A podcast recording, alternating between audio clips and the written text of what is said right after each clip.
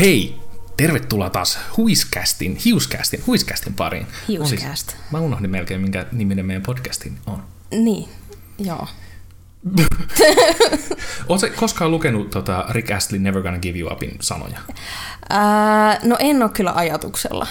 Koska ne on siis tosi silleen niin kuin, hei, ää, sä kuitenkin haluat vähän mua, että kukaan muu ei pysty tavallaan antamaan sulle näitä juttuja, mitä mä pystyn, että why you gotta be so friendso? Helvetin epämukavaa. Se on vähän epämukava biisi, se on vähän silleen niin kuin, oota mulla on tässä näet, että se on just silleen, full commitment what I'm thinking of, you wouldn't get this from any other guy, ja sitten mm. myöhemmin se oli, Uh, että tota, and, you, and if you ask me how I'm feeling, don't tell me you're too blind to see. Mm.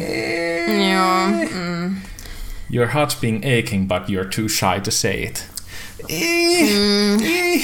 No mutta toisaalta eikö about kaikki kappaleet ole tavalla tai toisella vähän ongelmallisia? Ja No siis... siis- promoa sellaista niin kuin, olen mies, kyllä minä tiedän, mitä se tarkoittaa, kun naiset sanoo ei. Se meinaa kyllä.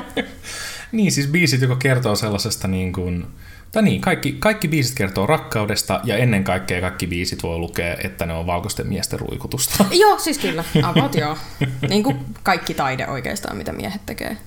Erityisesti kirjallisuudessa. Siis kuinka monta kirjaa on valkoinen mies kirjoittanut siitä, kuinka paljon se vihaa naisia, koska se ei ole saanut pillua. Siis niitä on aivan käsittämätön määrä. Joo, siis mitä, eikö se halla kirjoittanut kirjaa? Hei, tervetuloa tuota Huiskästin joulujaksoon. Kyllä, hei, minä tosiaan olen Oona. Ja minä olen Juhana. Wow. Me olemme äh, huumorihuiskaus Oona ja Juhana. Oo, kuka olisi arvannut? Ja meillä on tällä, tänään äh, vähän erilainen Huiskästin äh, jakso. Tämä on joulujakso, mutta ainut syy, miksi tämä on joulujakso, on...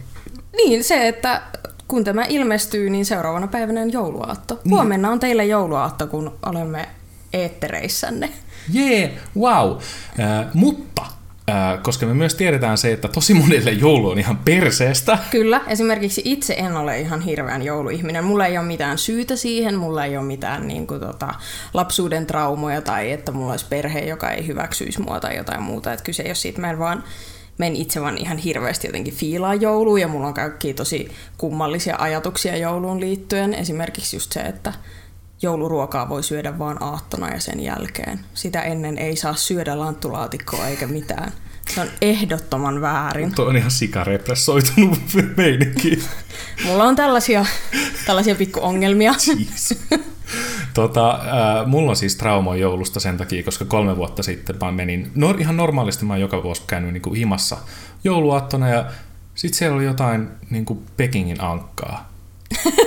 Sitten mä silleen, että mitä helvettiä, Eiks, missä, on, missä on kinkku? Joo, mä ajattelin, että teillä on tänä vuonna vähän tällainen niin kuin erilainen joulu, että tää on tällainen omaperäinen joulu. Sitten mä sanoin, että vittu, mä haluan, joulu ei ole omaperäinen, mä haluan, että joulu on saatana kinkkuja ja laatikoita ja kaikkea hyvää ja sitten lahjoja ja sitten koomataan ja kuollaan ja mennään kotiin.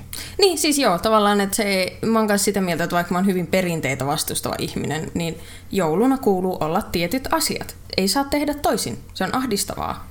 Ja tästä syystä varmasti nyt joulu tuppaa niin kuin jokaisen korvasta mm. sisään ja ulos, niin tota, tähän loppuu meidän joulusisältö tältä päivältä. Jes, nyt olette turvassa, ei hätää. Ei hätää, sulkeutukaa Onan ja Juhanan lempeään aikuiseen syleilyyn.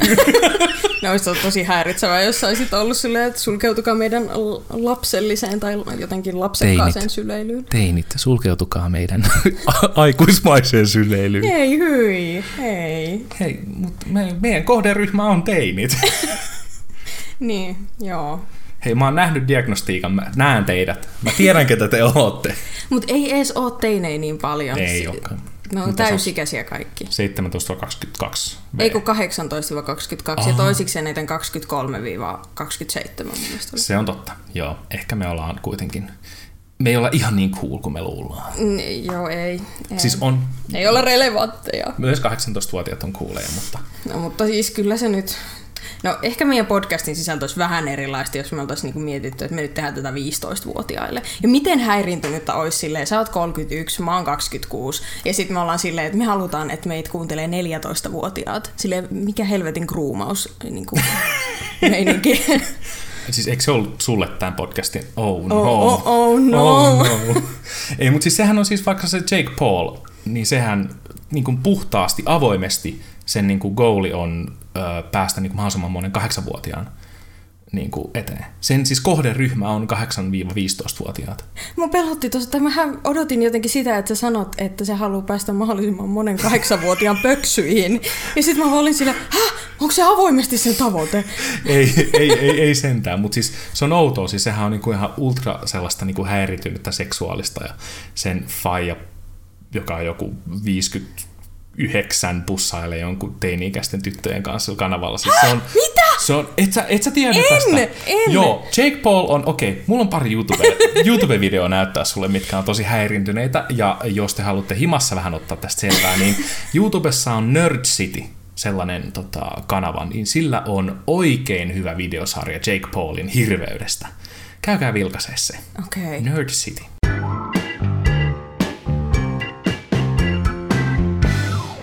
Tiri, tiri, titi. Juhana, mitä kuuluu? Ai vittu, se siis Aina yhtä luontevaa. on, on silleen, niin kuin, no, Juhanaiseni, mitä sinulle kuuluu? Oh, emme ole nähneet pitkään aikaan. Long time no see. Joo, tota, ää, mulla alkoi nyt joululoma.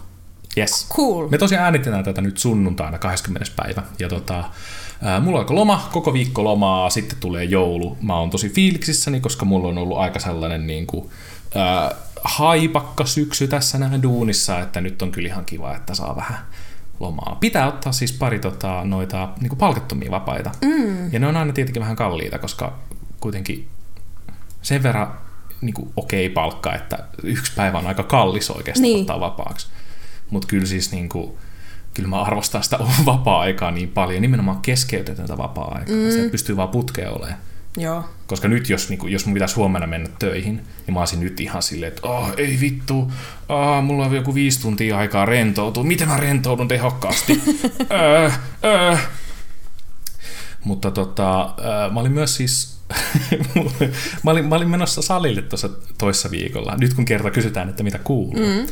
Niin äh, meillä täällä, koska mä asun siis äh, Pikkuhapalahdessa, ja täällä on ollut sellainen tosi outo ilmiö, että tänne on alkanut tulla feissaajia. Joo, ne on tosi kummallisia.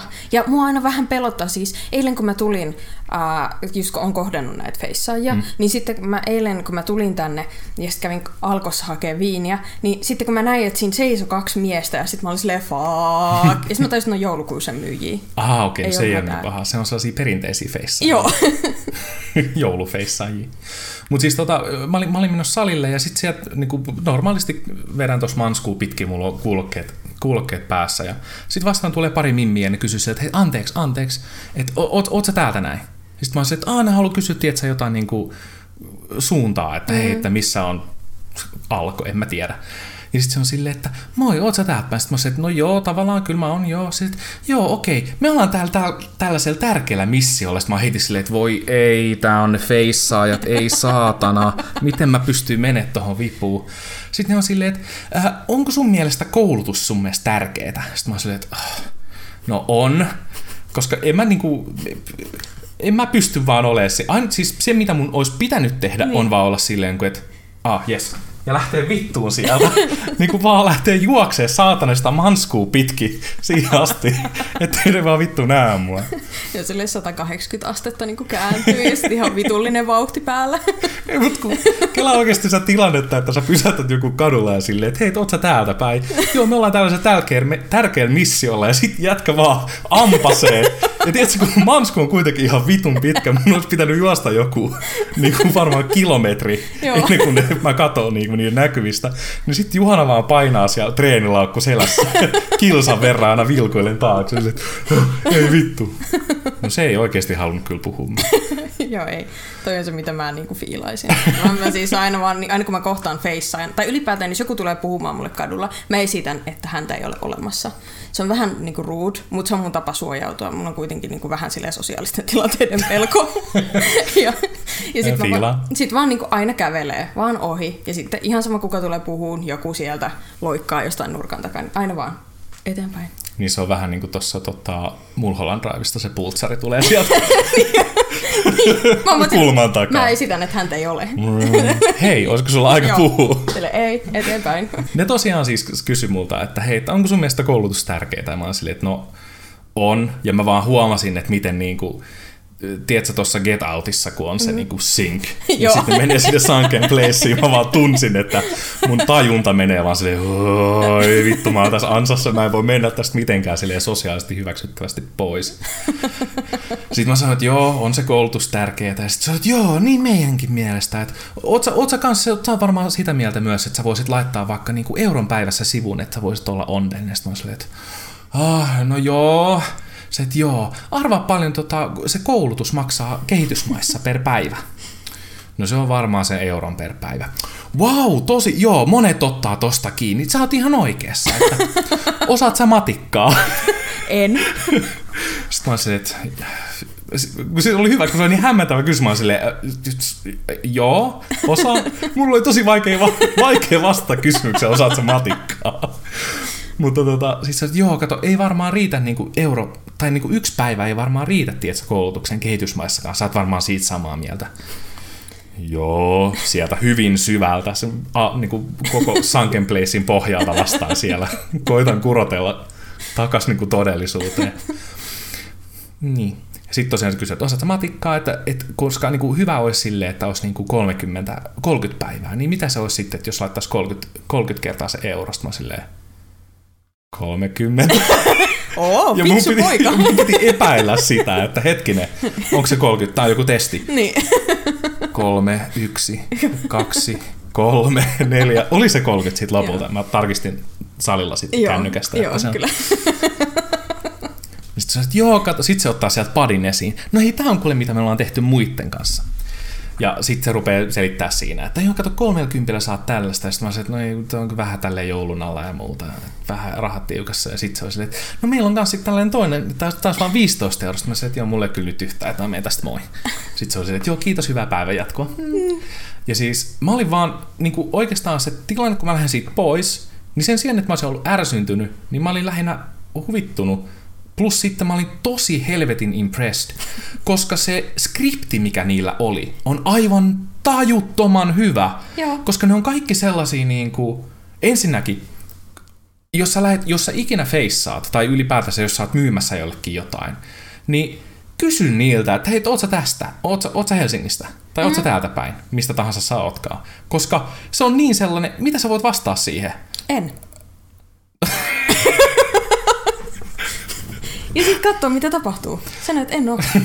Sitten on silleen, aa okei, no et sä sit voi lahjoittaa rahaa kehitysmaihin. No, niillä on varmaan sitten niinku oma skriptinsä siihen, niin. Mutta siis tietenkinhän sä voit sanoa silleen, niinku, että ei, ei, mä oon siis tota, Tanskasta. Tiedätkö, ketkä muut ei ole Helsingistä? Ne lapset, jotka asuu kehitysmaissa ilman koulutusta. Aivan totta. Siinähän se on. Skripti on valmis. Mm, I know. Öö, Mutta joo, sitä suunnilleen kuuluu mulle. Mitä sulle kuuluu? Ah, siis tota, äh, ihan, no, elämässä on ollut haasteita. niin Mä tiedän, aina. mä olen tulevaisuudessa, mä tiedän miten tämä tarina Joo. menee. siis äh, minähän työkseni käytän läppäriä, niin kuin moni muukin. Ja sitten tuossa olen, niin kuin mun työt kanssa nyt loppu tota, äh, tällä viikolla ja alkoi joululoma ja sitten jatkuu, jos sarja, jota olen tekemässä, tilataan. Niin, sitten huomasin siinä jossain vaiheessa, olikohan se nyt äh, torstaina tyyliin, että, että osa mun näppäimistöstä ei niinku toimi. Ja sitten mä aloin niinku putsaan sitä niinku näppäimistöä ja katsoa, että mikä homma, mutta silleen vaikka sen putsasi, se ei silti toiminut. Ja sitten tavallaan ne kirjaimet oli vähän silleen, ne jotka ei toiminut, oli periaatteessa samassa linjassa, joka kieli siitä, kuten varmaan IT-ihmisenä tiedät, että se on tekninen vika. joo, mä vähän analysoin tämän sun ongelman niin puhelimen välityksellä. Että joo, no se kuulostaa siltä, että sun, sulla on rikkinäinen Joo, kone. se on kiva, että on tällainen IT-tukihenkilö aina saatavilla. No sitten, ei tässä, siis mu, se läppäri on kuitenkin siis pari vuotta vanha ja vähän sellainen, että se ei oikein vastaa mun tarpeet muutenkaan, niin sitten mä olin silleen, että okei, no mun pitää ostaa uusi kone. Ja sitten ää, päätin iloisesti, ja sitten konsultoin tässä asiassa myös sinua. Ja sitten päädyimme Minä. Gigantissa tällaiseen tietynlaiseen koneeseen, mitä oli saatavilla ää, Espoon Lommilassa. Ja itse asun siis Kalliossa ja olin silleen, okei, okay, tunti Lommilaan ja saan läppärin about heti, niin ei ole paha. Ja sitten varaan sen läppärin. Gigantilla on tällainen systeemi, että sä voit varata netissä ja sitten tunnin päästä pitäisi tulla viesti, että sä voit hakea sen sieltä myymälästä. Ja ne pitää sitä sulle varattuna 24 tuntia. Niinhän mä luulin. Ennen kuin sä jatkat tästä, niin mun on pakko sanoa, että siis jumalauta, gigantti, mitä järkeä on siinä, että teillä on hieno nettikauppa, mm. josta sä et voi tilata kotiin asioita. Miksi sä et pysty Espoosta, Lommilasta, miksi sä et pysty sieltä tilaamaan stadiin sun kotiin sitä vitun konetta? Mä en ymmärrä. Eikö vittu kelpaa rahaa? Miksi sä haluat ne... Ihan, joo, jatka anteeksi. joo, toki osan tuotteista voi tilata, mutta tätä ei. Ja sitten mä olen nyt tässä miettiä, että kansiko mun puhua gigantista? Ehkä mun pitäisi puhua eräästä elektroniikkaliikkeestä, joka alkaa g ja loppuu ikanttiin. Mutta siis, joo, anyway, mä tilasin sen koneen ja sitten mä olin, sit mulla oli sellainen olo, kun mä painoin sitä tilaan nappia, että mä en saa tätä konetta. Tässä on joku. Niitä oli kaksi siellä Espoon Lommilassa. Sitten mä olin okei, okay, kyllä se nyt on todennäköistä, että mä saan sen, mutta mulla, siis joku semmoinen gut feeling siinä. Tuliko sellainen fiilis, että gigantti more like I gantti, G I kantti. Joo. Okei. Okay. Just sellainen.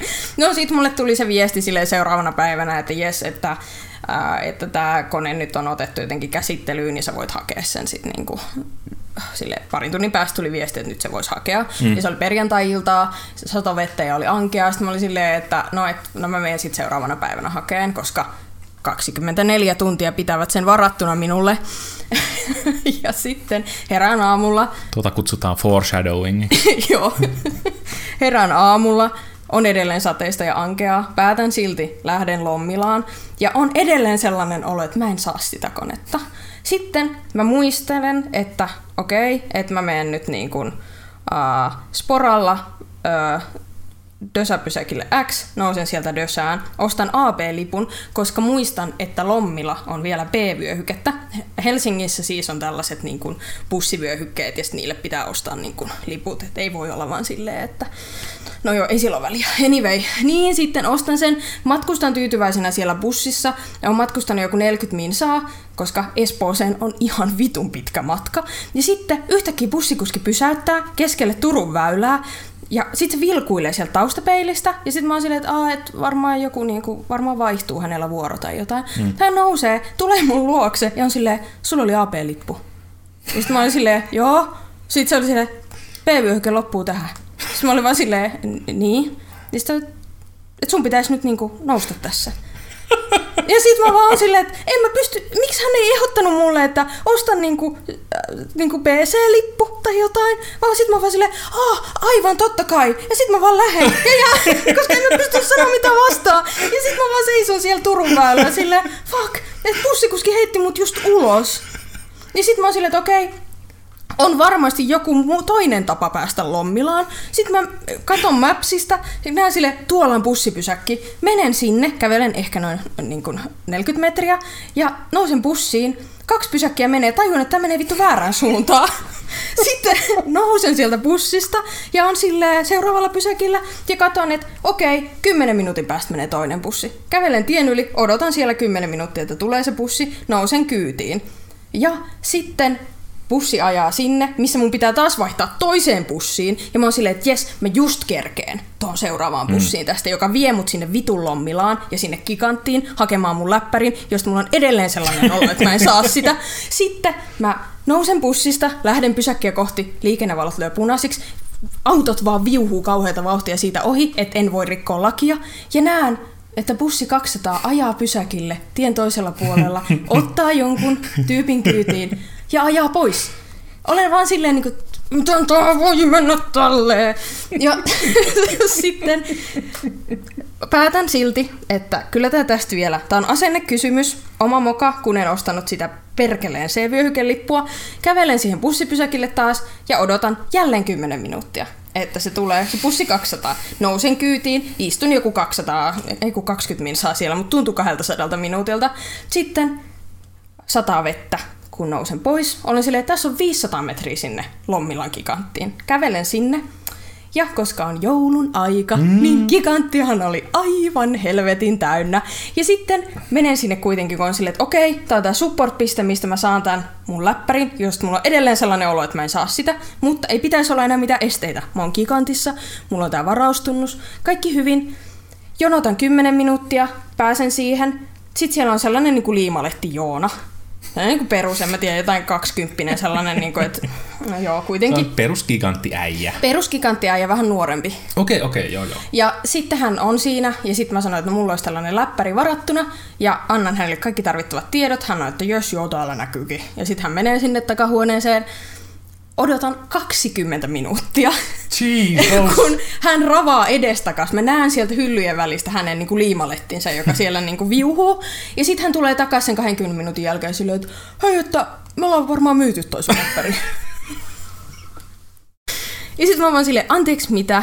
Ja sitten hän niin, että, että varmaan kun näitä on rajattu määrä täällä ollut, niin varmaan epähuomiossa laitettu myyntiin se, että sori, Eiku, aha, niin anteeksi, hän ei sanonut edes sori, tämä on mun haave, että hän olisi sanonut pahoitellut tätä tilannetta, koska hän ei pahoitellut, kun hän oli silleen, mutta halusit jonkun toisen koneen, että mene tuonne myymäläpuolelle, että siellä meillä on kyllä osaavia tyyppejä, jotka voi katsoa sulle hyvän koneen. Sitten mä olin silleen, että eikö mä halusin tämän koneen. Sitten se oli silleen, no mutta tuolla myymälän puolella on tyyppejä, jotka voi katsoa sulle hyvän koneen, että kiinnostaisiko. Sitten mä olin vaan silleen, että pitäkää paskanne. Ja lähdin sieltä pois. Ja mun hävettää, että mä sanoin sille niin, mutta mä olin niin vihanen ja sitten mä soitin sulle sellaisen itkupuhelun sieltä, niin että mä romahdin sinne. Mutta sitten mä menin Ikeaan syömään ja kaikki oli ihan ok, mutta mulla ei ole edelleenkään läppäriä. Ja mä oon niin turhautunut, että G-igantti, niin kun, ne vaan myi mun läppärin. Tai sitten se liimaletti Joona ei löytänyt sitä.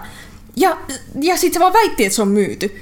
Tai sitten se huomasi, että se on muuten, onpahan muuten hyvä diili tämä, koska tässä on tosi hyvät tehot ja tämä on halvalla saa, koska äh, niin kun, äh, satun ammatikseni myös tietämään näistä koneista, niin olin löytänyt Suomen parhaan näppäridiilin. niin. Mutta tota, Liimaletti Joona oli sit sitä mieltä, että kyllä tämä on nyt minun kone. niin, se on ihan mahdollista, mutta se oli hirvittävä tragedia ja se tapahtui eilen ja mä olin niin onneton ja kiukkunen ja mua ärsyttää, että mulla ei vieläkään konetta, mutta ehkä saattaa olla mahdollista, että maailmassa on muitakin tietokoneita. Mutta siis muista on jotenkin ihan käsittämätön tarina siis ylipäätänsä, siis ihan ylipäätänsä vaan, koska tollasia, tollasia päiviä tulee. Mm. Mulla on ollut elämässäni ehkä joku neljä tollasta, mm. ja oikeasti mitä siinä pitäisi tehdä vaan, mennä johonkin, tietsä, pimeeseen huoneeseen. Niin, tai kävellä autotielle. Tai kävellä autotielle tai mereen. niin, siis jotain tällaista. Ja sitten kun musta oli niin jännä, että kun mä tiesin, että kun mulla oli siitä alusta asti, kun mä tilasin sen läppärin, mulla oli sellainen olo, että mä en tuu saamaan tätä läppäriä. Ja mä tarkistin siis niin kuin jopa mun luottotiedot, niin kuin silleen, että eihän se kaadu siihen. Mm. Mutta ei mulla ollut luottotiedossa mitään vikaa. Oi Jeesus. Eikö siis, ja tossakin, jos miettii sitä, että miten huonosti tuossa niin tämä gigantin Joona, anteeksi, G-gigantin Joona, niin tota, pärjäsi tuossa tilanteessa, koska toihan on totta kai siis, niin kuin virheet sattuja ja kaikkea tuollaista, että eihän se ole Joonan syy, että sitä että se oli myyty eteenpäin. Ei tietenkään. Mutta se oli sen vika, että se ei myynyt sulle läppäriä. Niin on. Koska siis tossa olisi tosi helppo olla vaan silleen, että hei, että ensinnäkin niinku, ö, vittu pahoittelee ensinnäkin, jumalauta, vitu Joona, siis mm. niinku, mepä takas kouluun. Tässä kyllä G-gigantti nyt niinku, se oli hyvä, että sanot niille palautetta, että kuule, mulla on podcast, jota kuuntelee ainakin 200 teiniä. Joo. Mitä luulette, että ne tekee sitten, kun ne kuulee tästä? Joo, palautteenikin G-ikantille oli kyllä aika sellainen, että laitoin siihen paljon peliin. Olin niin rikki, siellä söin Ikean lihattomia pullia ja kirjoitin vaan, että aion varoittaa kaikkia. Ja nyt mä sen teen.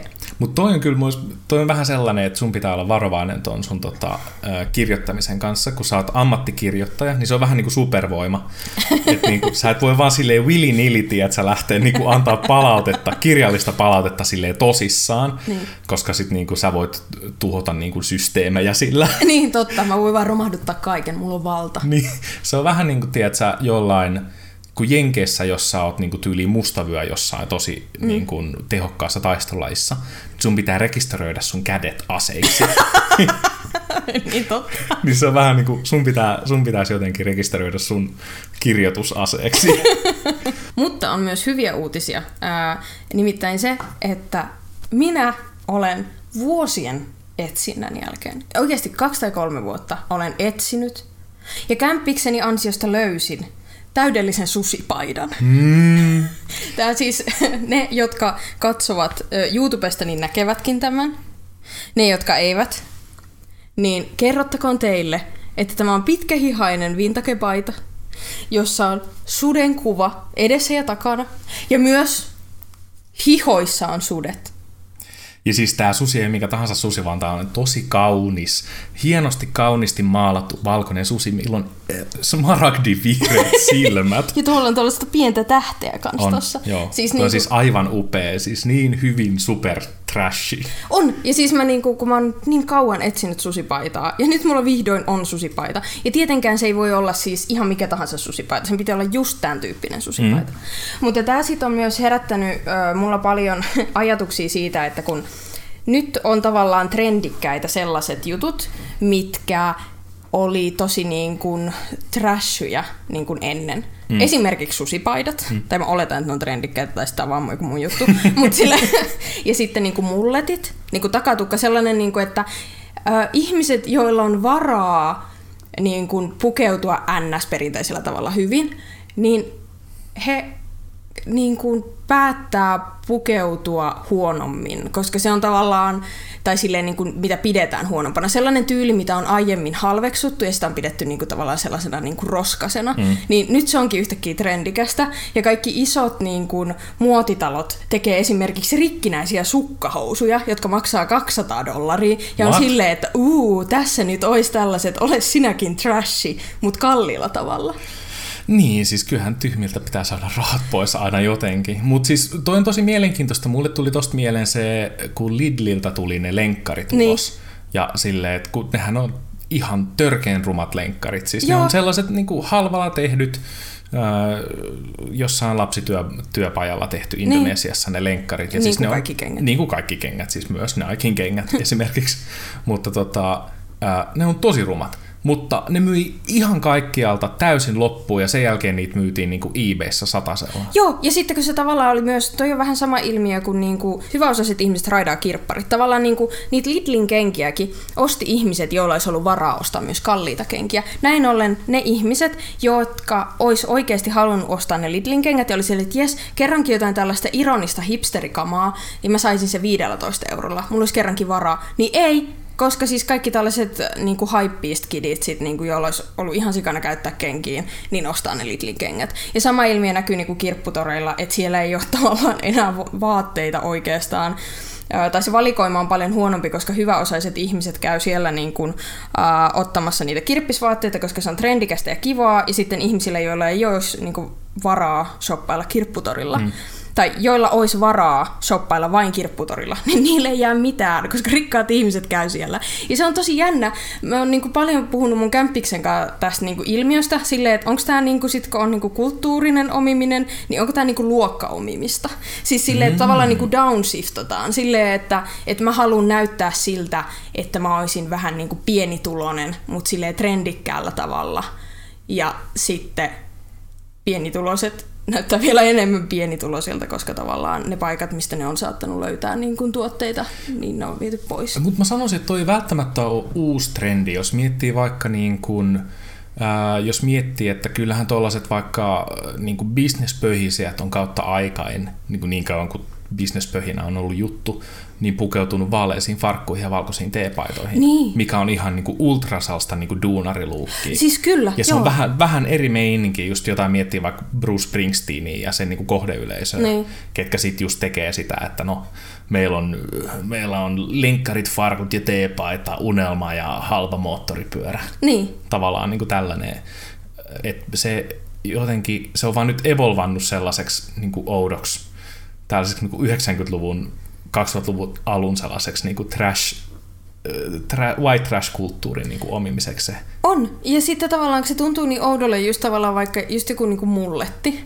Silleen, että jengi on niin kuin itse aiemmin leikellyt sitä niin kuin keittiösaksilla. Se on helppo hiustyyli ylläpitää. Ja nyt ihmiset menee tosi kalliille kampaajille silleen, minä haluaisin tällaisen.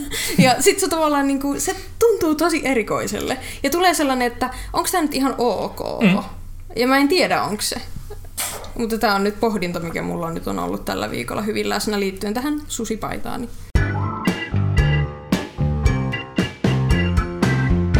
tässä on taas Oonan ja Juhanan leffanurkka.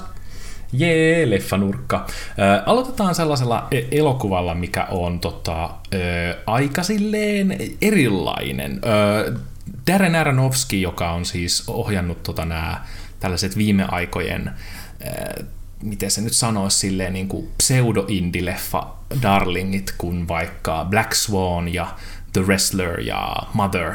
Niin, ja, siis, ja tietenkin se, mistä hän on, niin kuin musta tuntuu, eniten kuuluisa, eli siis Unelmien sielumessu. Niin totta, joo. Requiem for a Dream, totta.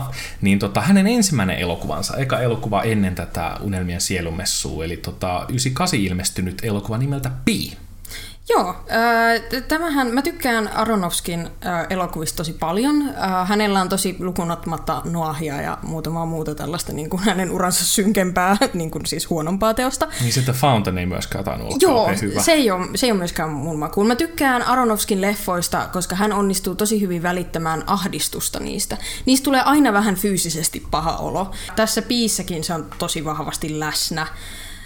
Joo, se näkee, että tämä on aika lailla sellainen niin kuin unelmien sielumessun esiteos. Mm. Et mulle niin kuin se, mikä mulle tuli kaikkein vahviten tuosta piistä mieleen, oli siis se, että se on niin kuin, se on maailman historian paras opiskelijaleffa. Joo, Koska siis toi on tehty oikeasti siis silleen, että tuohon on käytetty varmaan 14 dollaria tuohon koko leffan niin kuin tekemiseen. Ei varmaan niin, pal- niin vähän, mutta siis se on, se on tosi pienen budjetin elokuva. Se on mm. mustavalkoinen, se on mm. tosi greini mm. ja sen näkee, että se on laitettu aivan siis silleen niin kuin läpällä kasaan melkein. Se kertoo siis tällaisesta tota, matemaatikosta nimeltä Max, joka alkaa saamaan tällaisia niin kuin, itsemurhapäänsärkyjä, joka on siis tauti, ilmeisesti niin kuin joku oikea tauti. On, on, se on siis se, mä en muista mikä sen nimi on, se alkaa hoolla.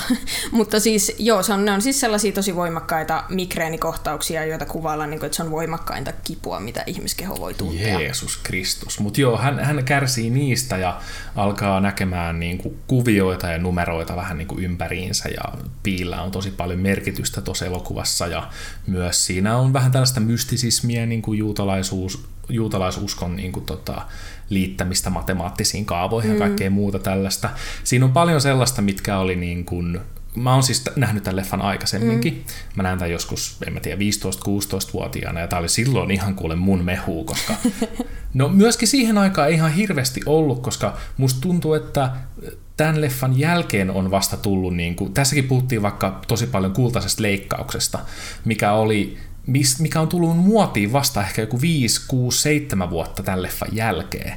Niin siis joo, tyyli, musta tuntuu, että ehkä mä en voi olla tosi väärässä, mutta mulle tulee mieleen siis just tällaiset niin Da Vinci-koodit joo. ja muut siis silleen, jotain silleen, niin kuin, että taiteessa on kaikenlaisia vihjeitä ja tällaisia kulttuurillisia viittauksia, jotka kertovat sen, että Jeesus ei ollutkaan kuollut. tän, tän, tän. Aina spoilereita Da Vinci-koodiin.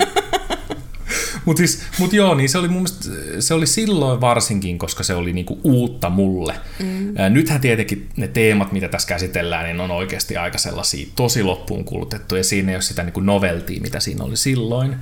Ja nyt lähinnä mulle jäi tuosta niinku käteen se, että se oli tosi...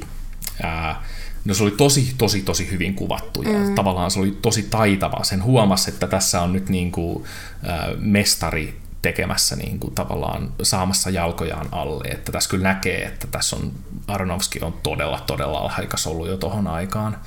Ja tota, että miten tämä sitten niin kuin vuotaisi seuraavaksi Require, Requiem for a Dream.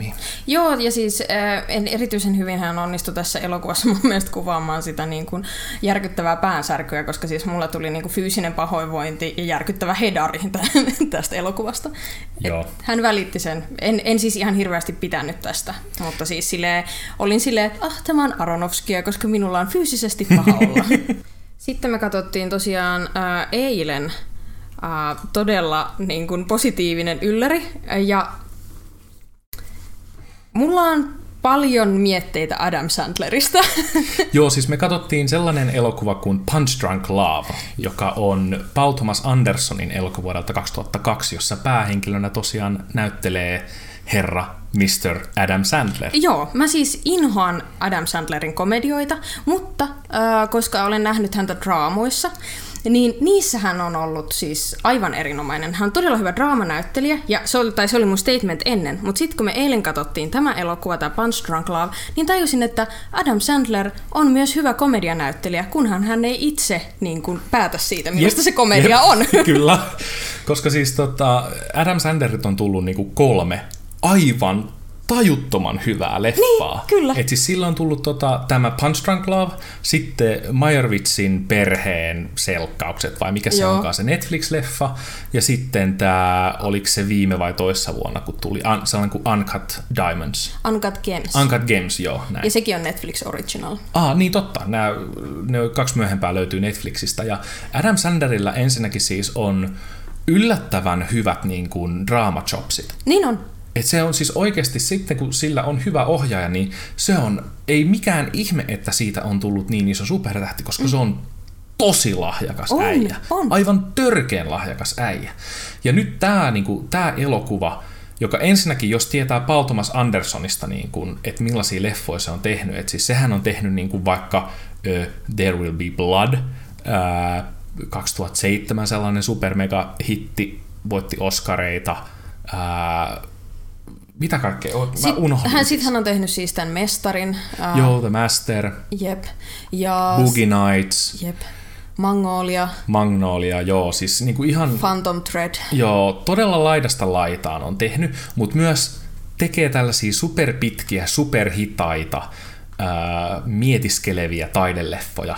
Ja sitten se oli vaan silleen, että no, mäpä teen Adam Sandler romanttisen komedialeffan. Niin, kyllä. Ja se kuulostaa niin oudolta, mutta tämä leffa on, mitä Paul Thomas Anderson on itsekin sanonut, että tämä leffa on Arthouse Adam Sandler-leffa. Ja tämä oli siis aivan erinomainen. Siis niin kun tää on, tässä on ö, tosi paljon niin kun romanttisen komedian niin kun trouppeja, ja sitten tämä on siis aivan käsittämättömän hauska. Mm. Tässä siis päähenkilönä, se jota Adam Sandler näyttelee, niin se on sellainen todella ahdistunut Jep. niin kun ihminen, joka ei niin kun jotenkin sosiaalisissa tilanteissa niin kun pärjää ollenkaan, koska sen siskot on nöyryyttänyt sitä niin paljon, kun se on ollut nuorempi. Ja sitten tässä tapahtuu kaikenlaista, ja hän löytää rakkauden ja kaikkea. Ja tämä on aivan älyttömän siis kun mä en muista, mä, mä siis inhoon komediaelokuvia, hmm. mikä on tosi hyvin tälleen niin kuin komediakirjoittajalta, että mä en tykkää katsoa niitä, koska ne naurattaa mua tosi harvoin, mutta tälle mä nauroin vedet silmissä monessa kohtaa. Joo, tää on vaan aivan hulvaton ja siis tosi niin kuin myös tästä huomaa, että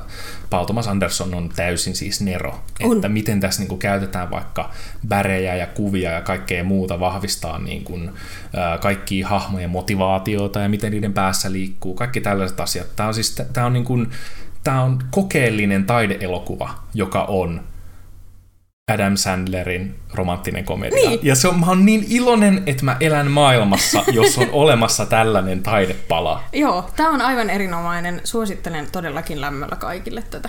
Kyllä. Sittenhän me katsoimme myös toistamiseen ää, tota, Robert, mitähän tuo lausutaan? Eggers. Robert Eggersin, Robert Munamiehen.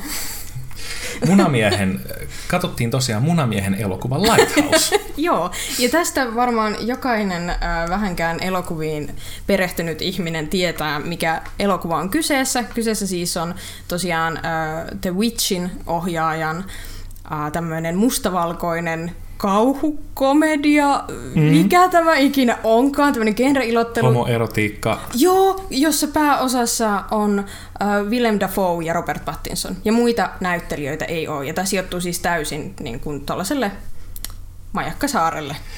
Elokuvan premissi on siis se, että Robert Pattison ja William Dafoe on molemmat tällaisia niin kuin majakan vartijoita 1800-luvulla, ja he, he, heillä niin kuin oma kuukauden vuoronsa huoltaa tätä majakkaa, niin tulee, ja he tulevat tota, veneellä sinne saarelle, ja sitten siitä tapahtuu niin kuin kaikkea vänkää ja veikeetä.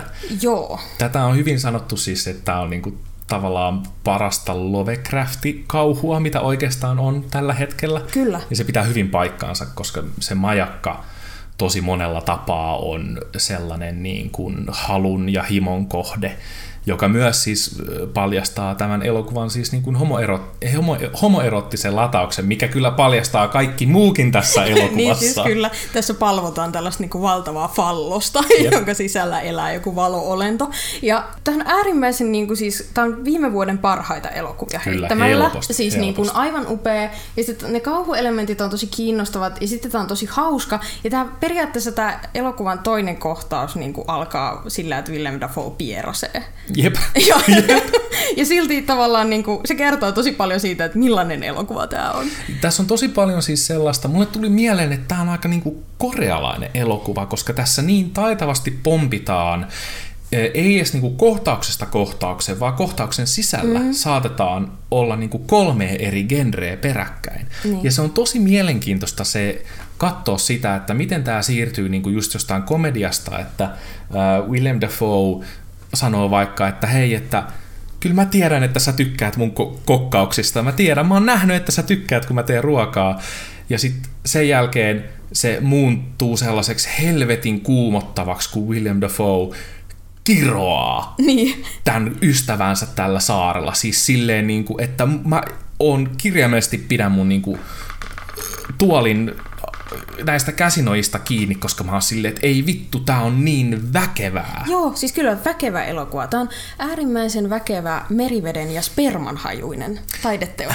Äh, kyllä, ja tämä on tosiaan tää on kuvattu niin kuin 1900-luvun alun kalustolla, että tämä näyttää hyvin niin kuin vanhalta. Tämä näyttää siltä, että tämä olisi voitu kuvata niin kuin 1900-luvun alussa, tietenkin siis niin kuin, moderneilla niin kuin estetiikan ajatuksella, että, että miten paljon niin kuin kuvaustekniikat ja kaikki muut tällaiset on kehittynyt. Mm. Ja sitten totta kai no ääni on tässä hyvä, mitä ei niin kuin silloin ollut, mutta tämä on hyvin niin kuin silleen period-uskollinen, niin kuin aika, aikakautensa uskollinen. En tarkoita nyt millekään muulle uskollinen. esim. kuukautiset siis. Mitä? Period. Niin kuin no, niin, niin, aivan. Tässä on tosi hyvät, tosi hyvät näyttelysuoritukset. Tämä on ihan törkein kaunis elokuva. Tämä on kuumottava, tämä on superhauska. Tämä on ihan vaan siis taidetta parhaillaan. On, ja sitten tavallaan tämä elokuva vahvisti sen, että Robert Pattinson on vähän enemmän kuin Edward Cullen. Jos joku siis ei sitä tässä vaiheessa vielä tiennyt, Joo. että hän on aikakauten, tai ö, sukupolvensa siis parhaita näyttelijöitä. Aivan, aivan ehdottomasti hän on. Ja Willem Dafoe. Tämä on sinänsä hassu, koska tässä on niinku kaksi tosi, tosi, tosi vahvaa näyttelijää, mm. ketkä molemmat yrittää syödä tota sceneria siis silleen kilpaa, mm. että molemmat koittaa niinku ylinäytellä toisen yli. Niin, kyllä. Mutta kuitenkin silleen, että se pysyy siis tosi, niin kuin, että se ei mene koskaan saaksi mauttomaksi jotenkin, ei, ei. saisi tyhmäksi, vaan se on, tämä on vaan uskomattoman hieno leffa. On. Kattokaa, kattokaa. Viaplaysta löytyy. Joo. Sitten, äh, sä, oot, sä oot tällä viikolla kattonut ilman mua pari leffaa. Joo. Ja se on mulle ihan okei. Okay. Joo, ja tota, haluaisitte kertoa niistä? Joo, äh, joo, voin kertoa. Eli siis katoin, en tiedä onko Yle Areenassa enää, mutta tsekatkaa onko. Äh, tosiaan äh, Sebastian äh, Lelion, e, oletan, että se lausutaan Lelio, en tiedä. Lelio? Lelio, Espanjaa, mutta hyvä tällainen niin kuin ranskalainen aksentti tähän. No, mutta siis äh, hänen elokuvansa Fantastic Woman, joka äh, voitti parhaan uh, ulkomaalaisen elokuvan Oscarin ilmestymisvuonnaan. Okay.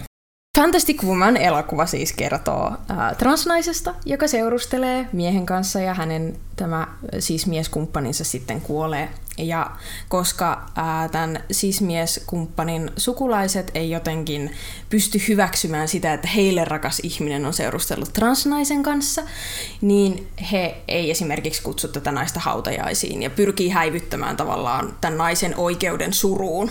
Ja että tavallaan, että kuin tätä naista ei olisi koskaan ollutkaan. Mm. Ja sitten kertoo tosi paljon just silleen yhteiskunnan asenteesta niin kuin transnaisiin ja kuinka sitä identiteettiä yritetään häivyttää ja kuinka hänet aina nä, niin kuin väärin sukupuolitetaan, vaikka hän selkeästi on nainen. Mm. Ja tämä on siis aivan, aivan jees elokuva. suosittelen oikein paljon katsomaan, jos aihepiiri kiinnostaa. Ja itse asiassa voisi olla erityisen hyvä sellaisille ihmisille, jotka ei oikein ymmärrä transsukupuolisuutta tai sitä kokemusta, mikä niin kuin, varsinkin tai, tai, sitä kohtelua, mitä niin kuin transnaiset kohtaa yhteiskunnassa. Että siinä mielessä tämä oli oikein jees. Yle Areenasta löytyy ja sitä suosittelen kyllä lämmöllä. Sitten katsoin myös toisen elokuvan, joka taas on ihan toin, toisen lajityypin. Uh, Netflixiltä aina tulee näitä Netflix Original-elokuvia, ja osa niistä on tosi hyviä, ja osa sitten ei niinkään. Ja äh, tämä elokuva on ollut sellainen, mitä mulle tosi paljon algoritmit mainostaa, koska katson kauhuelokuvia aika paljon. Kyseessä siis on Remy Weeksin His House-elokuva, joka on kauhuelokuva periaatteessa niin kuin pakolaiskriisistä tai sit pakolaisuuden kokemuksesta ja yhteiskunnasta. Tämä His House-leffa kertoo siis Afrikasta kotoisin olevasta pariskunnasta, jotka tulee valtameren yli hakemaan turvapaikkaa. Ja sitten heillä käy niin sanotusti jättipotti, eli he saa tosi ison asunnon vain heille kahdelle käyttöön. Ja sitten siellä asunnossa on jotain yliluonnollista, jokin on seurannut heitä niin kuin meren yli. Ja tämä oli äh, todella siis positiivinen yllätys. Mä trailerin perusteella ajattelin, että niin tämä on tällainen niin kuin Jordan Peele-kopio, että tässä nyt yritetään jotenkin, että tämä voi olla yhteiskunnallisesti kantauttava ja kiinnostava, mutta saattaa jäädä tosi pintapuoliseksi. Jordan Peelin elokuvathan on tosi onnistuneita siinä yhteiskuntakritiikissään. Mm, uh, mutta tämä oli tosi positiivinen yllätys. Tässä oli tosi kekseliäitä kauhujuttui. Ja niin kuin, ihan tosi jees. Että jos on yhtään kauhuun kallellaan ja kiinnostaa erityisesti yhteiskunnallinen kauhu, niin sitten kansi katsoa His House. Netflixistä löytyy. Mutta joo, tällä viikolla äh, mä ajattelin vähän nostaa tällaisen äh, vähän erilaisen aiheen esille. Mä oon nyt tosiaan tässä viime aikoina pelannut aika paljon uutta peliä, videopeliä nimeltä Cyberpunk 2077, jossa on siis ah, aina niin ihana Keanu Reeves. Hmm. Kuin ihana Keanu Reeves on. Tosi ihana. Niin on. Keanu Reeves esimerkiksi, kun se kuuli, että nämä Wachowskin sis- siskokset on tota, transnaisia, niin hän oli vaan silleen, oh, cool, niin, tai silleen, että se, että se elokuva kertoo transihmisyydestä. Niin, Matrixit. Tosiaan siis Matrixithän on siis tarina transihmisyydestä. Niin, ja identiteetin löytämisestä. Kyllä. Se red pill, mikä otetaan, niin se on siitä, sukupuolesta. Niin, siitä saatte oikeistolaispaskat, ketkä on ominut sen red pillin sellaiseksi, niin kuin, että tajutaan, että yhteiskunta on valkoisia miehiä vastaan. Jep, the irony. oh, oh, kyllä on. Täällä on Ironing Man liikkeellä.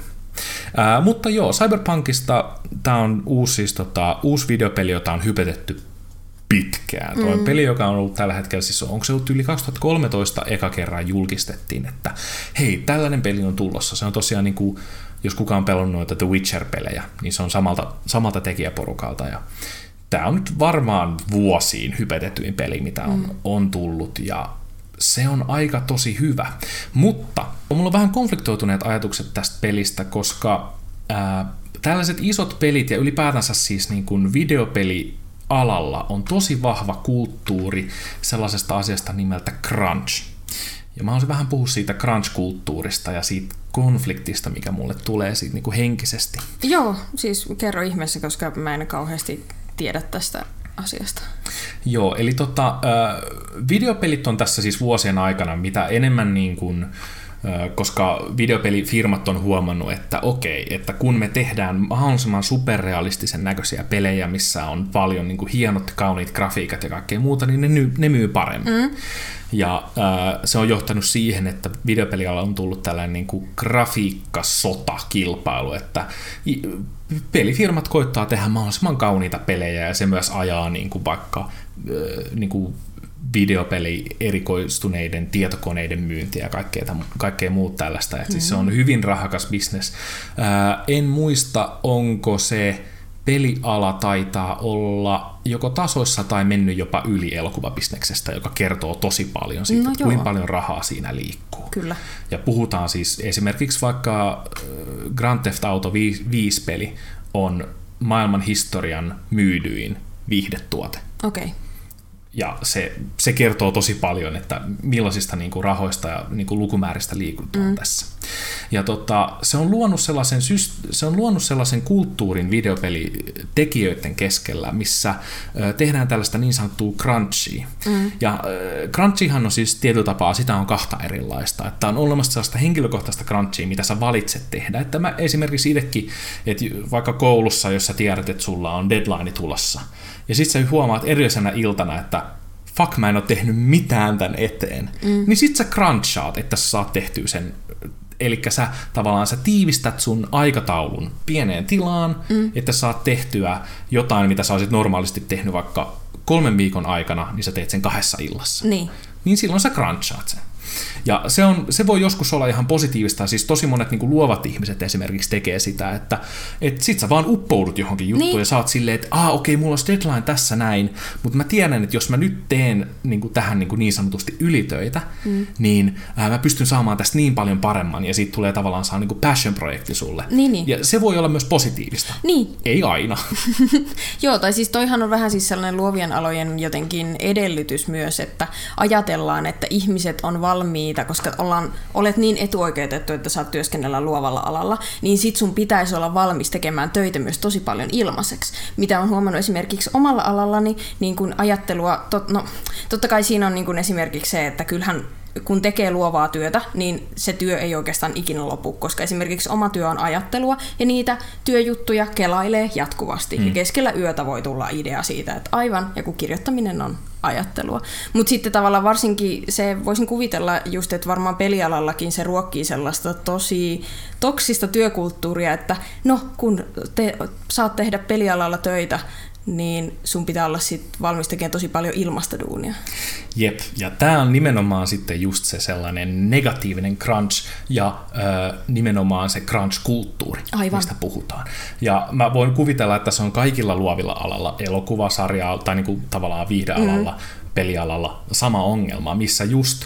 Ö, sut oletetaan, ja pelialalla varsinkin, niin viimeiset, jos sulla on jättimäinen peli, mitä kehitetään vuosia, niin viimeiset kaksi kuukautta on crunch timea, Joo. joka tarkoittaa, että sä teet kaksi kuukautta joka päivä. Mm. Sulla ei ole viikonloppuja, 16 tunnin työpäiviä. Mm sata, satatuntisia viikkoja kahdeksan putkeen. Ja se on, se on pelialan normi. Ja nykyäänhän siis totta kai tämä on sellainen asia, mistä niin kuin työnantajat haluaa päästä eroon, koska se on niin kuin huono maine. Ja kun sä, rekryyt, kun sä rekryyt uusia työntekijöitä, niin sanot, että joo, no meillä ei ole, tiedätkö, meillä ei ole crunch-kulttuuria.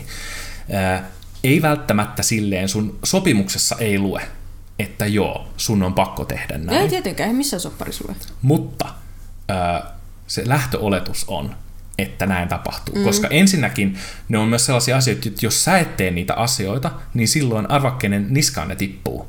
Ne on sun työkavereiden niskaan. Mm. Ja kukaan ei halua olla se tyyppi, joka on silleen, niin kuin, että aa no, hei no joo, mä otan nyt vaan viikko, tai siis mä menen viikonlopun viettoon. Mitä meillä on vitusti tekemättä? Joo, tough shit, mulla on viikonloppu, tää ei ole tää, tää, niin tää firman aikaa enää, tää on mm. mun aikaa. Nope. Mm. Sitten tässä on vielä siis niin kuin se ikävä puoli, että kun pelialalla, jos sulla on hyvä tuuri, niin. niin sä oot sen pelifirman, koska pelifirma palkkaa, aina kun niillä on iso projekti, vaikka nyt tämän Cyberpunk mm. 2077 kohdalla, niin niillä on se niiden oma ydintiimi, joka Joo. on ehkä, mitäköhän nyt siinä olisi, 30-50 ihmistä, jotain sen mm. tyylistä isoilla pelifirmoilla. Mm. Ja sitten sen lisäksi ne palkkaa satoja kontraktoreita. Okay. Jos sulla on hyvä tuuri, ja nimenomaan, jos sä crunchaat paljon ja uhraat omasta niin kuin, hyvinvoinnista kaikkea muuta, niin sit sut saatetaan palkkaa siihen koretiimiin. Mikä siis se on? Mikä? Koretiimi. No se on just se, niin se, on se 30, 35 ihmistä. Okay, se joo. on se, niin kuin se ydintiimi, ketkä, tota, ketkä on niin kuin suoraan sen pelifirman palkalla. Aivan, joo, joo. Ja niillä on totta kai sopimuksissa kaikki ylityökorvaukset ja kaikki tällaista, joten totta kai niin kuin, sä, saat, sä saat jopa rahaa siitä, kun sä crunchaat. Yeah. Mutta jos sä oot kontraktori, niin silloin sä saat kuukausipalkan. Piste. Mitä vittua? Sulla ei ole ylityökorvauksia. Häh? Joo, sulla ei ole mitään, niin kuin, sulla ei ole mitään pakollisia lepoaikoja, sulla ei ole mitään tällaisia. Ja tai siis tämä on nimenomaan, Jenkessähän tämä on aivan käsittämätön ongelma. Tämä Cyberpunk-peli on tehty Puolassa, tai se on puolalainen se ydinporukka, ja Puolassa on paljon paremmat työntekijöiden oikeudet kuin okay. Jenkeissä. Mm. Uh, mutta siis silti, koska sitten ne palkkaa sub- subkontraktoreita Jenkeistä.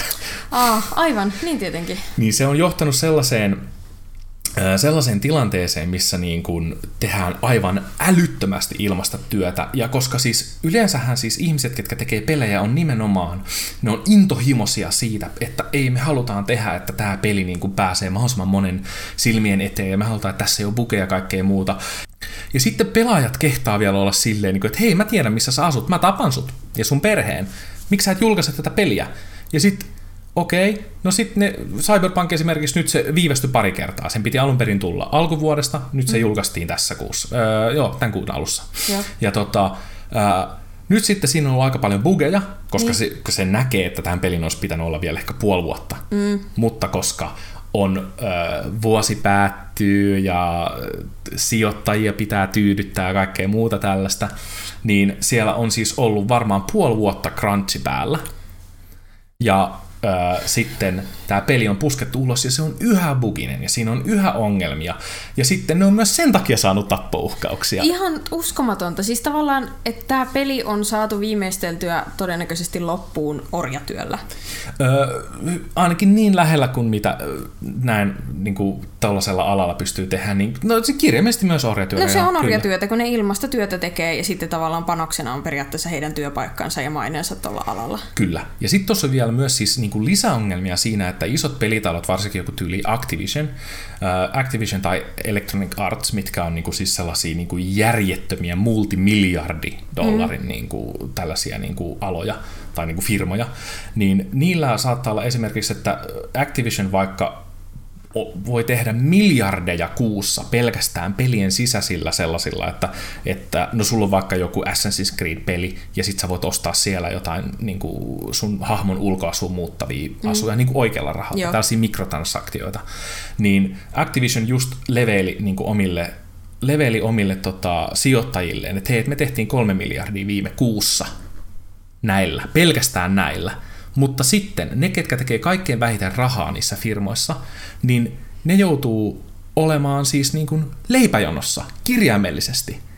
Et siis se on ihan älytön toi peli, pelikulttuuri. No ylipäätänsä siis, tässä voitaisiin puhua vaikka kuinka paljon työntekijöiden ja työnantajien oikeuksista. Mä haluaisin tulla tähän näin niin tämän pelijutun, koska mä itse pelaan tosi paljon ja niin kuin seuraan tosi paljon pelialaa niin kuin alana nimenomaan, koska se kiinnostaa mua tosi paljon, se kulttuuri ja kaikkea muuta, mitä siinä on. Se on musta super niin kuin mielenkiintoinen. Mutta toi on niin oksettavaa ja sietämätöntä, että toi tilanne voi olla tollanen, että firmat, mitkä takoo miljardeja mm. rahaa joka vuosi, siis niin kuin kymmeniä miljardeja, satoja miljardeja, niin sitten, no ei varmaan sata miljardia, se on aika paljon, mutta siis niin kuin miljardeja ja miljardeja mitä ne takoo vuodessa rahaa. Ja sitten ne on aina ison projektin jälkeen silleen, että jes, me annetaan 150 ihmiselle potkut. Tai me ei uusita niiden soppareita. Äh, väitätkö sä siis, että meidän pelialalla ja että ylipäätään muutenkin meidän taloussysteemi on sellainen, että rikkaat rikastuu ja valuma-efekti ei ole totta. Että siis, että jos firma saa tosi paljon rahaa, niin se ei johdakaan niinku työntekijöiden palkan nousuun ja että ihmisten tekemän työn arvo on tosi paljon enemmän kuin se, paljon niille maksetaan palkkaa. En mä kai sella... E- hetkinen. Mitä? Sehän on täsmälleen mitä mä meinaan. Mutta tämä on mun mielestä siis, tää on ollut sellainen asia, mikä on mua vaivannut jo jonkun aikaa, koska ää, mä myös itse oon syyllistynyt tosi paljon siihen, että mä tuen tätä kulttuuria, koska tämän vuoden mun kaksi lempparipeliä, The Last of Us Part 2, joka me ollaan myös mm. kahdestaan pelattu, Kyllä. joka siis ihan niin kuin, että jos me hetken vietetään niin kuin siinä aikaa, niin The Last of Us 2, ihan by the way, yksi hienoimpia taidekokemuksia, on. mitä on ikinä ollut. Aivan upea, se oli siis aivan käsittämätön.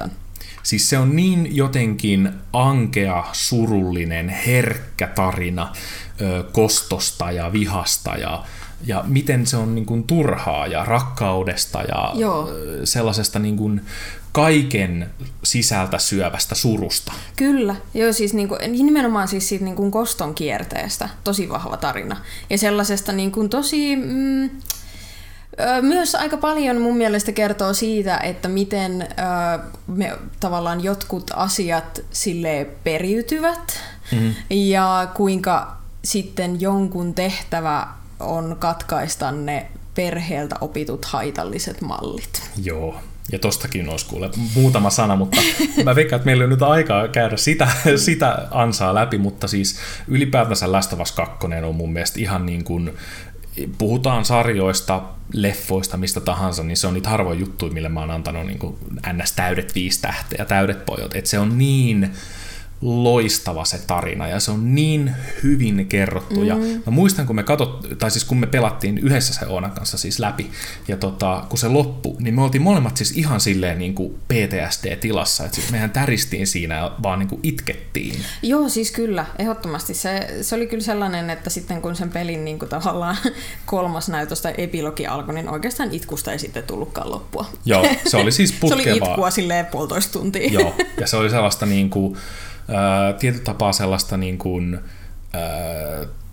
surua asioista, mitä ne hahmot menetti tai keksi itsestään, mutta sitten tavallaan myös sellaista tiettyä toiveikkuutta, joka sitten kuitenkin vaan niinku kuoli saman tien sellaista pettymystä ja kaikkea muita. Tunteita oli paljon. On, ja sitten mä itkin myös siis sitä, että kuinka niin kuin onnistunut taidekokemus toi oli. Joo. Siis sitä, niin että et hitto, että ihmiset on osannut tehdä jotain näin hienoa ja kaunista. Joo. Ja se jo liikutti mua tosi Joo. paljon sen tarinan lisäksi. Kyllä. Mutta tota, uh, The Last of Us 2 on myös ollut todella iso crunch-kulttuurin uhri. Ei! Joo. Miksi kaikki hyvä selkänahasta duunarien revitään? Ja tässä on just se ikävä, koska niin kuin, uh, nämä Cyberpunk ja Last of Us 2 on ollut sellaisia pelejä niin kuin tänä vuonna, mistä mä oon nauttinut tosi paljon. Mä oon mm. saanut tosi paljon. Cyberpunk ei ole läheskään niin hyvä kuin Last of Us 2, mm. koska se on vaan niin kuin, ehkä tarinana varsinkin tarinana ylivoimaisesti paras peli, mitä mä oon koskaan pelannut, mutta Cyberpunk on kanssa ihan hyvä tarina ja sitä on ehkä sille sekunti sekunnilta ehkä miellyttävän pelata, mm. mutta tota, ne on molemmat vaan siis niinku tosi huikeita kokemuksia, ja ne on mulle silleen henkilökohtaisesti, no Last of Us 2 on henkilökohtaisesti tärkeä, Cyberpunk on vaan niinku tyydyttävä, mm. mutta ne molemmat kärsii tästä näin crunch-kulttuurista, ja mulla on se, niinku, että onko mä tehnyt väärin, että mä oon ostanut ne. Niin. Onko mä tehnyt väärin, että mä oon nostanut myös täyteen hintaan siinä päivänä, kun ne on julkaistu? Niin, koska mä oon molempien vielä. kohdalla tehnyt sen, että niiden molempien, koska nämä molemmat on supermenestyneitä, siis mm. ne on myynyt aivan järjettömät määrät kopioita ja niin kuin pelialalla sellaisia niin kuin upeita menestystarinoita. Mä oon ollut osa sitä. Niin. Mä oon ollut osa sitä, että peliala ei ole oppinut siitä, että ää, näin ei saisi tehdä. Mm. Ja se on ollut sellainen asia, tai siis niin kuin, mä haluaisin vaan nostaa esiin tänne, että mulla on tosi syyllinen olo siitä. Mulla ei, mulla ei niin kuin vastausta tähän, mä en osaa sanoa, että onko mä tehnyt väärin. On, siis sehän on niin kuin, se on väärin te- tekemistä, mutta mm. tästä nousee hyvä kysymys. Pystytkö sä kuluttamaan eettisesti tässä meidän yhteiskunnassa? Onko minkään ostaminen? Onko vaikka, no just vaikka puhutaan vaikka, että onko elokuva-alalla, niin onko siellä niin kuin eettistä työntekijöiden kohtelua? Onko minkään mm. elokuvan katsominen eettistä, Hollywood-elokuvan katsominen niin, eettistä? Siis, niin, ja siis ihan kotimaistenkin, jos miettii vaikka noita kulouhimiehen leffoja. Että niin. ja, joo, se on tosi hyvä kysymys. Ja sitten tavallaan just se, että tämä vetää tosi niin kuin siis silleen neuvottomaksi, että mitä tässä tilanteessa voi tehdä, koska siis poikotointi on tosi huono vaikuttamisen muoto. Hmm. Koska siis joo, poikotoimalla sä voit saada itsellesi niin kuin paremman oman tunnon. Just silleen, että esimerkiksi sulla voisi olla parempi omatunto, jos sä olisit ostanut vaikka ton Cyberpunkin silleen kahden kuukauden päästä jostain alesta. Silleen, niin. että se, et, tai jos sä olisit vaikka varettanut sen tai jotain. Mut, Lainannut kirjastosta tarkoita. Öö, niin, niin, eihän kukaan vareta Herran Jumala enää. Terveisiä Foballe. Ku, kuka, jo, terkkui vaan kytille. Sijoille, akab. niin. niin siis tavallaan just se, että, että kun poikotilla voi ostaa itselleen paremman omatunnon, tai niin kuin jättää ostamatta ja sitten seurauksena parempi omatunto, mutta siis joku muu kuitenkin ostaa sen pelin. Ja sehän tavallaan niin kuin vaatisi ennen kaikkea siis jotenkin sitä, niin, en mä tiedä mitä se vaatii. Iso jotain niin kuin somepöhinää, cancellataan nämä talot en mä tiedä. Niin, kun toi on siis, mä oon, mä oon aina ollut mukana, mä oon siis tosi pitkään pyörinyt tai niin kuin nähnyt näitä tota, pelialan väärinkäyttöjä, mitä on ollut siis niin kuin monta, monta, monta, monta, monta vuotta, ja ne on vaan enenemässä väärin.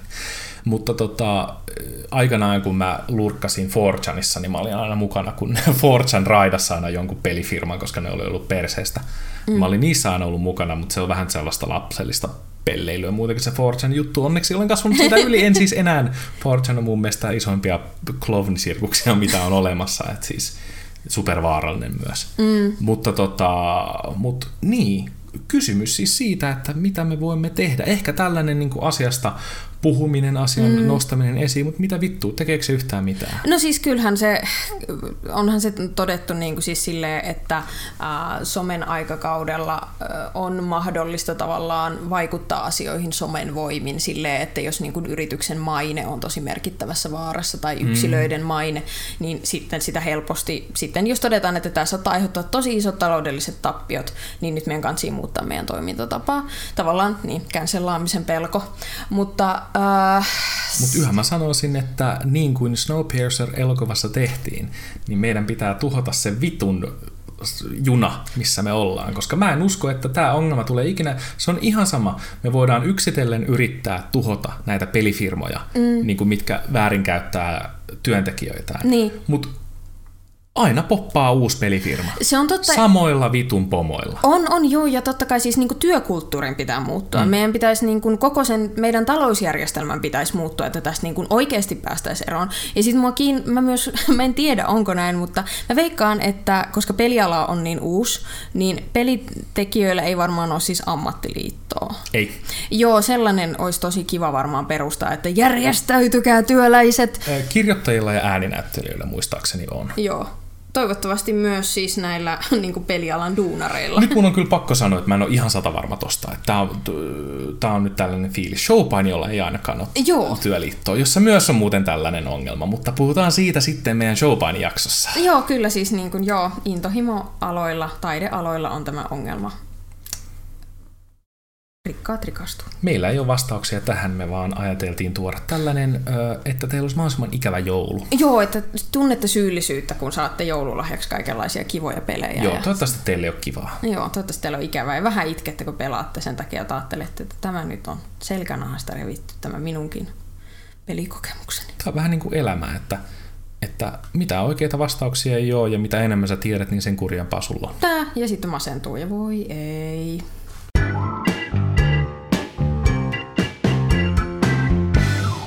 Hei, nyt on tullut aika viikon suositukselle. Wow! Wow! Oona, mitä sä haluaisit suositella tänään? Minä haluaisin suositella äh, tällaisen synkän aiheen päätteeksi äh, hyvää komediakontenttia. Eli siis en meidän podcastia tai meidän tempparivideoita. Mä en, siis mä en myöskään suosittelisi niitä, niin. ihan piste. Hei, no niin. Suosittelen siis äh, aivan erinomaisen komedia-influensseri Eve Kulmalan Instagram-tiliä. Hän on siis sataprosenttisen setävapaa vitsiasiantuntija. Niin, Eve Kulmala tekee tällaisia todella onnistuneita ja hauskoja äh, yhden naisen sketsejä erilaisista ajankohtaisista aiheista feministisellä otteella. Ja voin sanoa, että olen nauranut monelle hyvin kovaan ääneen. Ja suosittelen. Ja hän pitää myös siis Kiintiökoomikot podcastia, jota en ole kuunnellut, mutta voisin suositella sitäkin, koska Eve vaikuttaa niin superihanalta ja äh, sairaan lahjakkaalta tyypiltä. Ja musta on ihanaa, että on tällaisia äh, viihdyttäviä feministejä. Se tekee feminismistä siis oikeasti tosi paljon lähestyttävämpää niille, jotka ei ole feministejä. Voisitko laskea meidät viihdyttäviksi feministeiksi? No joo, tavallaan. Meidän sisältö. Määrittele viihdyttävä. Vi... Mä ajattelin silleen, että eikö me olla viihdyttäviä vai eikö me olla feministi? Mm, no, mun mielestä meidän sisältö ei oikeastaan kumpaakaan. Niin. Mut joo, siis Eve Kulmala seurantaa IGS, laittakaa heti nyt. Äh, mun viikon suositus äh, on paljon äh, coolimpi. On se, että jos teillä on äh, pöytätietokone, niin teidän pöytätietokoneessa on prosessori, ja siinä prosessorissa on prosessorituuletin. No nyt kuulkaa. Ja äh, sen prosessorituulettimessa on äh, sellaista piitahnaa, joka... kun, kun prosessori laskee, te, tehdessään lasku, laskuja, niin prosessori tuottaa lämpöä, mm. ja sen lämmön pitää haihtua jonnekin, koska muuten prosessori kärähtää. Mm. Niin tämä piitahna toimii sellaisena välittäjänä aineena sun prosessorin ja sun prosessorituulettimen välillä, joten okay. se ohjaa sen lämmön prosessorista prosessorituulettimeen. Mm. Niin äh, vaihtakaa teidän prosessorin piitahna puolen vuoden välein koska se, no, se nostaa tota, teidän prosessorin käyttöikää sekä se laskee päivittää sen käytön niin kuin lämpötiloja. Meniköhän mun näppäimistö rikki sen takia, että mä en ollut vaihtanut piitahnaa? Ö, sulla on läppäri, joten tota, sun ei kannata huolehtia siitä. okay. Joo, koska ö, läppärissä tota, se piitahnan vaihtaminen on... Ö, itse asiassa mä en ole koskaan tehnyt läppärissä piitahnan vaihtoa. Niin. Mutta joo, ää, tämä on minun viikon suositus. Vaihtakaa teidän piitahna. Sitten meillä tota, ö, ei ole vielä tullut kysymyksiä hirveästi, joten ö, varsinkin YouTube-katsojat, vittu laittakaa niitä kysymyksiä. Laittakaa niitä kysymyksiä, saatana. Koska siis mä tiedän, että tätä kuuntelee muutama teini. Niin teinit, laittakaa meille kysymyksiä. Teidän ei tarvitse tykätä tästä videosta tai podcastista nyt teidän tehtävä on siis, siis laittaa kyllä, siis kysymys. Laittakaa nyt helvetti niitä kysymyksiä tulemaan, koska siis se, millä lailla mä oon aikanani ponnahtanut niin kuin some, suureksi somejulkiseksi, tällaiseksi niin kuin Suurimmaksi. ihmiseksi. On, suurimmaksi. Siis Suomen suurin mä oon Suomen suurin somejulkis, kun vajaalla neljällä tuhannella seuraajalla. Ja äh, mä tulin siis tunnetuksi silleen, että oli sellainen niin kuin sivusto kuin SKFM siellä kysyttiin kysymyksiä. Eli mä oon tullut, ennen kuin mä oon ollut kuuluisa, multa on kysytty kysymyksiä. Joten kysyn vaan, että missä ne kysymykset nyt on. Et alkakaa kysellä. Niin huom, ennen kuin hän tuli kuuluisaksi. Niin, nyt kun hän on kuuluisa. Ketään ei kiinnosta. Mä en tiedä, johtuuko se siitä, että mä vaan niinku oversharean niin paljon, että, no sille, että en, mä, en mä halua kysyä mitään. Kun... Ei, siis sä oot vastannut kaikkiin kysymyksiin, mitä on olemassa. Ja, ja enempäänkin. Niin, ja sitten kun mä vaan selitän, vaikka kukaan ei kysy, niin silleen se on ihan ymmärrettävää. No siis me ollaan nauhoitettu tätä puolitoista tuntia nyt, että... Vittu. Mutta meillä oli siis tuota vanha kysymys noissa vanhoissa äh, tempparivideoissa, ja siellä oli kysytty, että kuinka pitkään me ollaan oltu yhdessä. Niin, siis mehän seurustellaan, jos joku ei sitä tiedä. Joo, olemme pariskunta. Oh. Olemme henkilöystäviä toisillemme. Joo, kyllä. Tai mä olen sun miesystävä. niin, kyllä. Mutta mä en ole mikään poikakaveri. Mä en niin. ole mikään poika, mä oon mies. Niin, mies. Mä oon ihan. miehinen, vanha. Olen en mikään poika, mies enkä poika niin. enää. Niin. Eikö se ole joku biisi? Mä nyt olen mies, mies eikä poika enää. Mikä se on? Nyt mä googlaan tämän samalla tässä. Tässä päästä tätä mies eikä poika enää. Tää on joku, tää on joku biisi. Sen Cafe. No niin, kato. No niin, se on, se, on sun, se on sun jam. Se on mun tämän viikon ö, mehustelukappale. Joo. Johanan mehustelukappale täällä viikolla 50. Yksi? Joo. Joo, on Zen Cafe, mies eikä poika enää.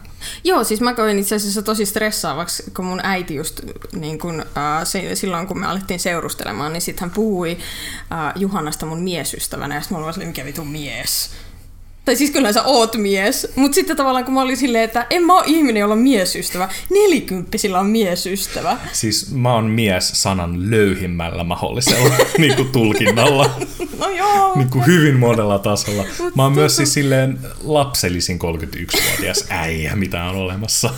Mutta se tuntui kauhean stressaavalta, kun tuli sellainen, että hetkinen, onko mä niin vanha, että mun voi olla miesystävä? Et sä oot niin nuori, että sulla voi olla tällainen poikamainen miestuttava. Jätät sä mut nyt? En. Mä en oo enää sun miesystävä, mä oon sun poikamainen miestuttava.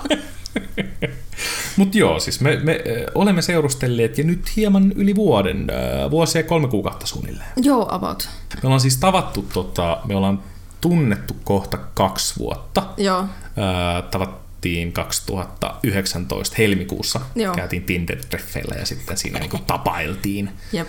Tapailtiin sellainen puoli vuotta vähän on-off. Mm. Ja tota, sitten oltiin jossain kohtaa, oltiin silleen, niin kuin, että hei, tässä nyt on vähän niin kuin tunteita pelissä, että pitäisi varmaan alkaa käydä näköisiä sopimusneuvotteluita tästä, että mikä meidän ihmissuhteen muoto on. Ja sitten molemmat oli hirveän äh, tälleen niin kuin, kipua, kipua peläten oltiin vaan silleen, että no, en, no mä vähän ehkä tykkään susta. Mutta en niin paljon kuitenkaan. Niin. Ja, tai niin, kuin niin, jossain vaiheessa ehkä ainakin mulla oli tosi vahvana jotenkin se ajatus, että aa, että no ei me, ei me voida ikinä seurustella, että kun me, meillä me ollaan jotenkin niin erilaisia jotenkin perustavanlaatuisesti joiltain asioilta.